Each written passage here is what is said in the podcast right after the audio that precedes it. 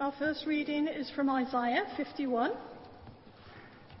which is on page 740. Or 741 even. So it's Isaiah 53, starting at verse 1. Who has believed our message, and to whom has the arm of the Lord been revealed? He grew up before him like a tender shoot, like a root out of dry ground. He had no beauty or majesty to attract us to him. Nothing in his appearance that we should desire him. He was despised and rejected by mankind, a man of suffering and familiar with pain. Like one from whom people hide their faces, he was despised, and we held him in low esteem. Surely he took up our pain and bore our suffering. Yet we considered him punished by God, stricken by him, and afflicted. But he was pierced for our transgressions, he was crushed for our iniquities. The punishment that brought us peace was on him, and by his wounds we are healed. We all, like sheep, have gone astray. Each of us has turned to our own way, and the Lord has laid on him the iniquity of us all. He was oppressed and afflicted, yet he did not open his mouth. He was led like a lamb to the slaughter, and as a sheep before its shearers is silent, so he did not open his mouth. By oppression and judgment he was taken away. Yet who of his generation protested? For he was cut off from the land of the living. For the transgression of my people he was punished. He was assigned a grave with the wicked, and with the rich in his death, though he had done no violence, nor was any deceit in his mouth. Yet it was the Lord's will to crush him and cause him to suffer. And though the Lord makes his life an offering for sin, he will see his offspring and prolong his days and the will of the Lord will prosper in his hand. After he had suffered, he will see the light of life and be satisfied. By his knowledge, my righteous servant will justify many, and he will bear their iniquities. Therefore, I will give him a portion among the great, and he will divide the spoils with the strong, because he poured out his life unto death, and was numbered with the transgressors for he bore the sins of many and made intercession for the transgressors. And the second reading is from the New Testament, John chapter 19, which is on page 1088, starting at verse 28. Later, knowing that everything had now been finished, and so that scripture would be fulfilled, Jesus said, I am thirsty. A jar of wine vinegar was there, so they soaked a sponge in it, put the sponge on a stalk of the hyssop plant, and lifted it to Jesus' lips. When he had received the drink, Jesus said, It is finished. With that, he bowed his head and gave up his spirit. Now, it was the day of preparation, and the next day was to be a special Sabbath. Because the Jewish leaders did not want the bodies left on the crosses during the Sabbath, they asked Pilate to have the legs broken and the bodies taken down. The soldiers therefore came and broke the legs of the first man who had been crucified with Jesus, and then those of the other. But when they came to Jesus and found that he was already dead, they did not break his legs. Instead, one of the soldiers pierced Jesus' side with a spear, bringing a sudden flow of blood and water. The man who saw it has given testimony, and his testimony is true. He knows that he tells the truth, and he testifies so that you also may believe. These things happened so that the scripture would be fulfilled. Not one of his bones will be broken. And as another scripture says, they will look on the one they have pierced. And as we have uh, sung, Oh, what a mystery, I think it's right that we start, as we think about this mystery together and what the Bible says, that we start with prayer. So let's bow our heads as we pray together. Father, as we think about the mystery that you sent your Son to die on a cross, Lord, please open our ears and open our hearts to what you want to tell us this morning. In Jesus' name. Amen. Well, I wonder if, uh, if many of you remember the old TV program. There's been film versions of it recently, but the old TV program Mission Impossible with the, the sort of the iconic soundtrack and that opening trailer of the, of the kind of the, the light moving across the screen. And in every episode, you would have that, that famous phrase, your mission, should you choose to accept it, is to, and then whatever the mission is. And then the famous, this tape will self-destruct in five seconds. Good luck. Well, when we read through the accounts of Jesus' life, we see too that he was on a mission. He was on a mission. Right at the beginning of John's Gospel, we get told about this. That John the Baptist sees Jesus and he says, Look, the Lamb of God who takes away the sin of the world.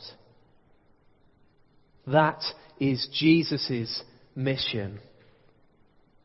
What we then see as we carry on reading through is whether is Jesus is going to accept this mission to be the Lamb of God. This, this sacrifice to take away the sin of the world. What we see in the passage from John's Gospel that was just read to us by Ruth, where it's these final moments of Jesus' mission. This is what it has all been building up to. But what is he prepared to go through to fulfill this mission? This mission to save us from our sin. And why is it so important that we meet on Good Friday and remember this and that we believe it? Well, the first thing this passage tells us this morning is that he thirsted he thirsted. Look down in your Bibles at, uh, if you close them, open them back up to, to John 19 and look down at that first verse in that passage, verse 28. It says, Later, knowing that everything had now been finished, and so that Scripture would be fulfilled, Jesus said, I am thirsty. I am thirsty. Now, we're not just talking about thirst for, for actual water here, it's not hard to imagine that, that dying on a cross in the Middle East as you're, as you're, as you're, as you're hanging there on that cross, that that's thirsty work. You would get thirsty. But that's not just what's going on here. Otherwise, we wouldn't be told about it. This is telling us something far more shocking and far more important. Let me tell you why. It's because Jesus is the one who quenches thirst. Jesus is the one who quenches thirst. All the way back in, in chapter 4, Jesus is, is sat by a well in, in the midday sun, and a woman comes to collect water from the well. And he says some pretty amazing stuff to her. He says, Whoever drinks the water I give them will never thirst. And then later on in, in John's Gospel in chapter 7, he says, Let anyone who is thirsty come to me and drink. Jesus is the one that can quench the thirst that we all have. Each and every one of us here this morning and in the world.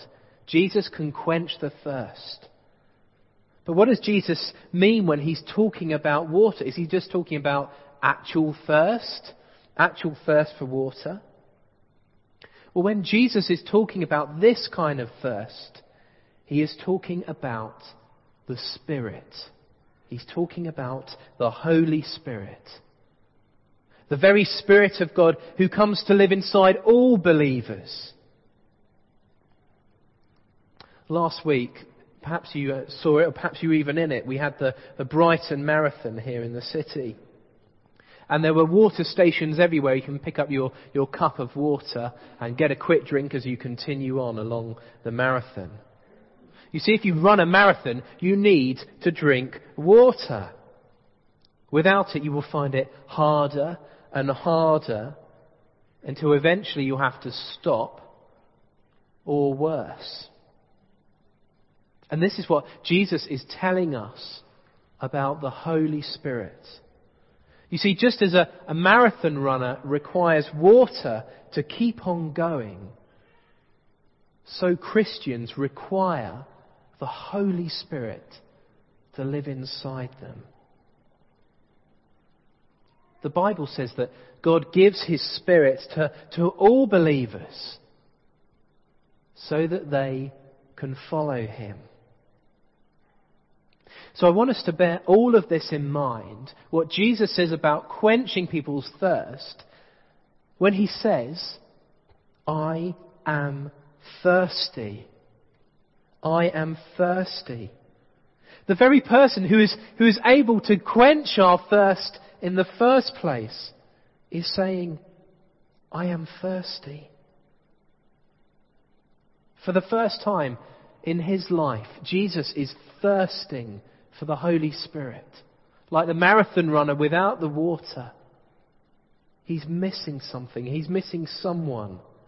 He doesn't know the Spirit's presence when he is there on the cross. Imagine last week a, a, marathon runner going along and he's got his, his bottle of water, he's prepared, but he sees someone running along next to him who doesn't and they're flagging and they're, they're, they're absolutely exhausted. So he gives his bottle of water, his life giving bottle of water, to this other person. He goes without so that the other person can be refreshed and can continue and finish the marathon. When we read this chapter, we're meant to connect the dots. We're meant to see that the one who can quench thirst is thirsty. Look down at the end of verse 30. It says that Jesus bowed his head and gave up his spirit. He bowed his head and gave up his spirit. The word that we have there, uh, gave up, in the original language means literally to deliver, to, to hand something over. He delivered his spirit.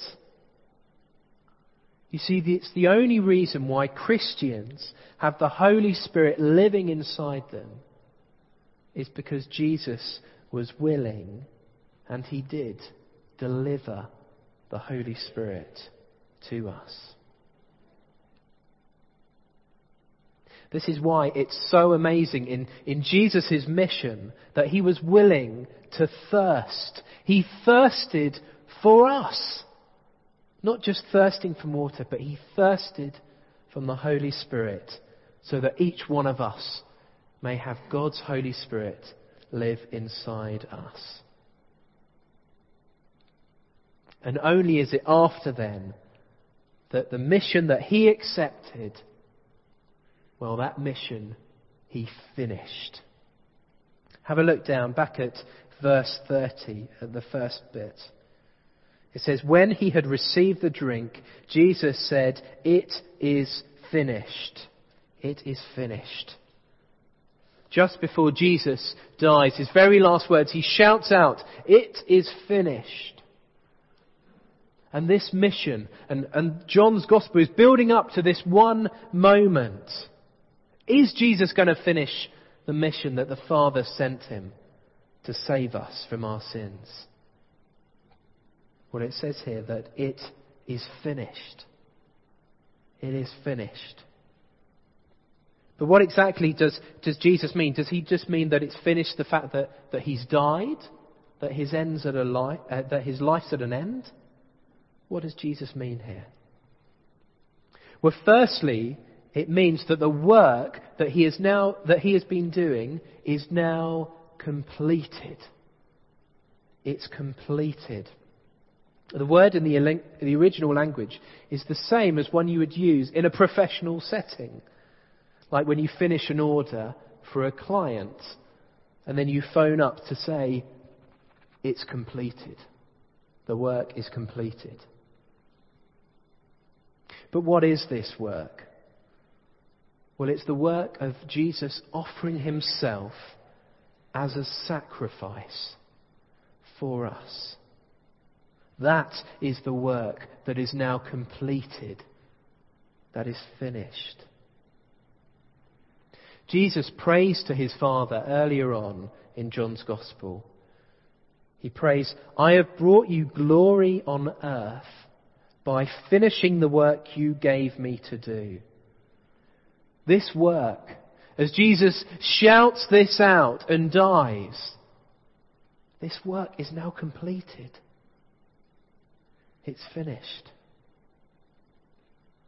But not only are we meant to understand that his work is completed, but we're also meant to understand that it is paid. It is paid. It is paid in full. Like a transaction. Jesus' suffering and death as a payment.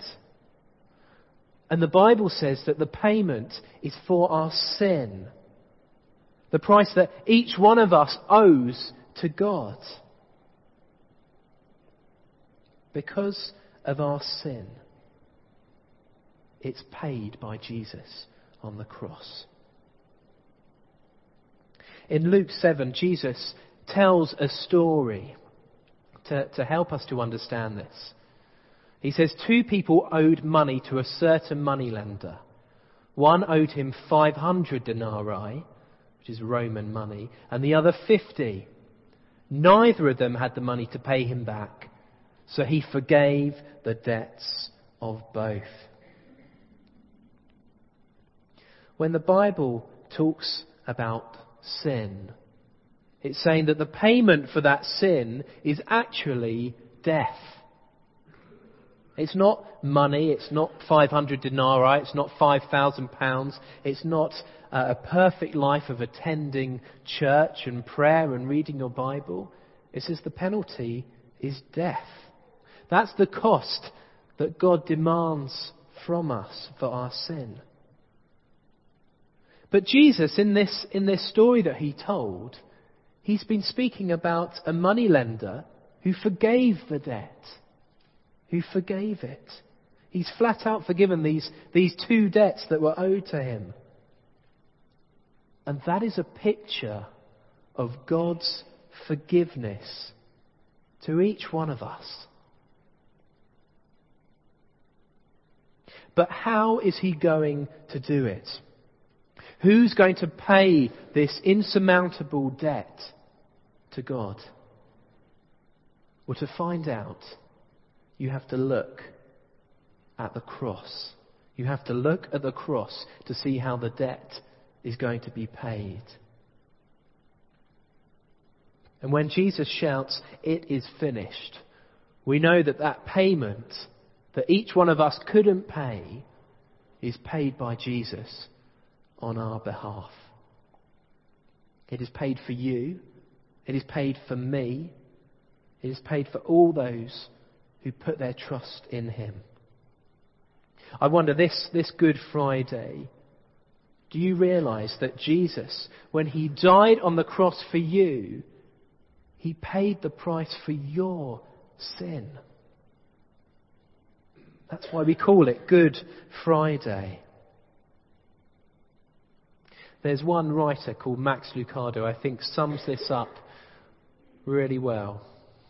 He says every other religion says pay up. Pay up. Only Jesus says, it is paid. Every other religion demands more and more from you. You've got to give more. You've got to pray more. You've got to earn your way back to God in some way to make Him love you. Jesus says, no. It is paid.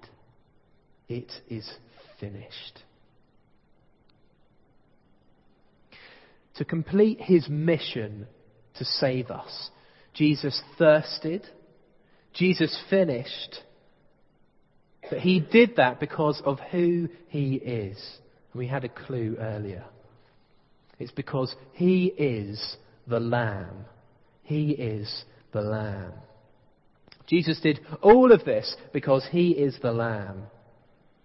If you were to turn back to our first reading in the book of Isaiah, in chapter 53, you would see that there's a lot of sheep language. There's a lot of sheep language in there, which I think is actually quite good for this time of year. There's, there's lots of lambs out in the fields, and I know farms are, are opening up, and you can go see lambing days and, and all sorts of things like that. It, it feels quite, quite current to us. But Isaiah says something important about sheep. He says, actually, we are all like sheep. I wonder if you'd consider yourself a sheep this morning. But that's what Isaiah says that we are all like. He says this in Isaiah 53 verse 6. He says, We all, like sheep, have gone astray, have gone astray. Each of us has turned to our own way. This is the true spiritual state that all of us are in. Isaiah puts his finger right on the button. It's the state that all of us are in. We've all wandered off from God. Like sheep in an open field, we just wander off. But how do you rescue wandering sheep? Well, you do it in this case by sacrificing a lamb. By sacrificing a lamb. Isaiah was writing hundreds and hundreds of years before Jesus was even born. But he says this in verse 7 about Jesus. He was led like a lamb to the slaughter. You see, Jesus, the Lamb of God, would be the one who would take the punishment that the sheep, that all of us, the sheep, deserved. So now, if we go back to John and to chapter 19, we see the significance of what is going on here. We've seen the, the sheep that have gone astray, the promise of a lamb who will be sacrificed for them. So when we see this in John 19, we understand the significance of what is going on here. You see, the week leading up to Jesus' death was the festival for the Jews called Passover. Passover was a time of the year that the Jews remembered an event back in their past where they were rescued. And they remembered that God, in the first Passover, required a lamb to be slaughtered. Now, this lamb had to be slaughtered so that the blood from it could be daubed over the door frames of the houses. So that the eldest sons in each house wouldn't die. This was the, the last and the worst plague on Egypt. You can read about it in the book of Exodus. This was the last plague on Egypt after Pharaoh wouldn't let God's people go. They slaughtered the lamb, they covered the doorposts of their houses with blood. So on that occasion, God required a lamb that had to be slaughtered for each house. And then the angel of death who passed over would see the blood of the lamb and would not touch that house. But for each other house that didn't have that blood, they were not protected. the eldest son in each other house, whether rich or poor, would die.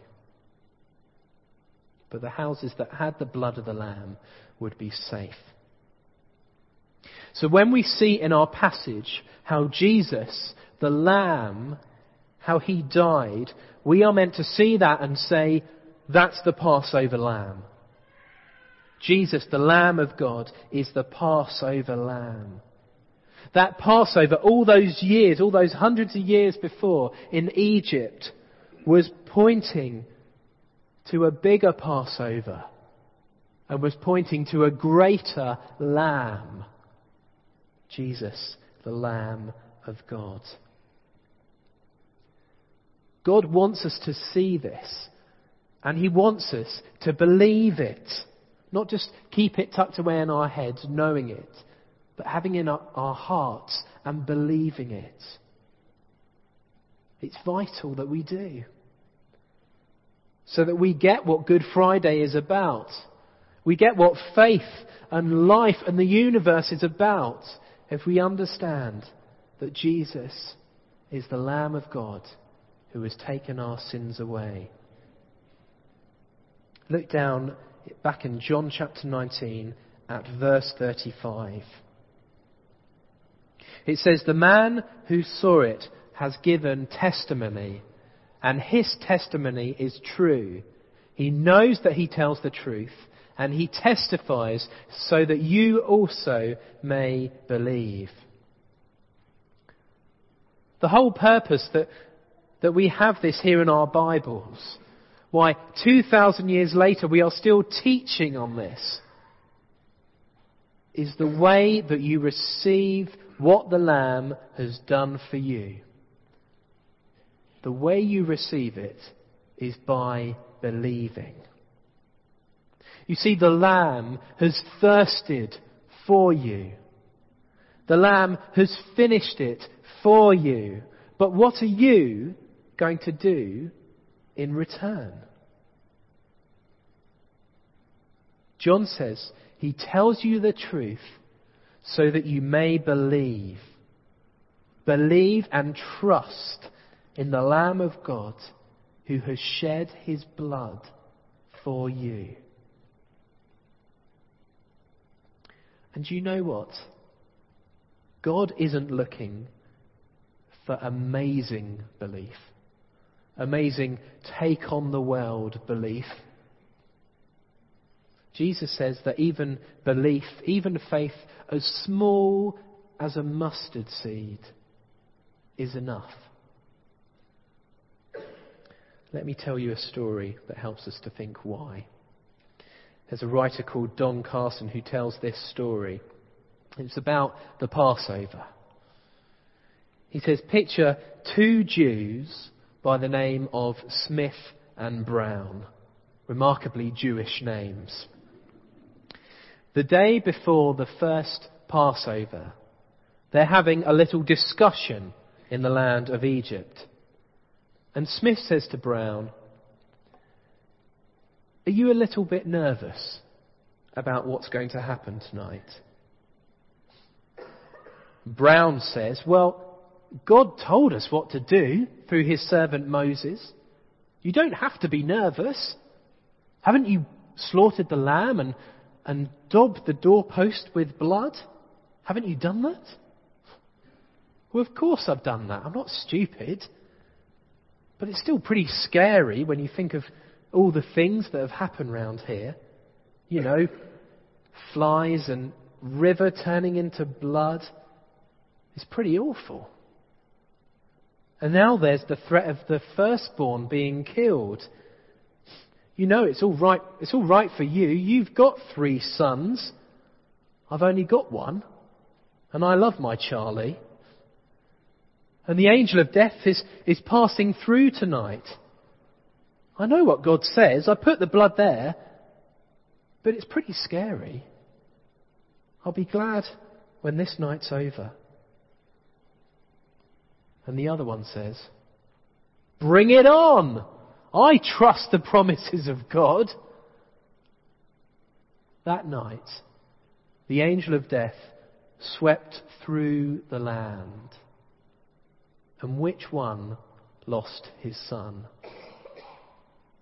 And of course, the answer is neither.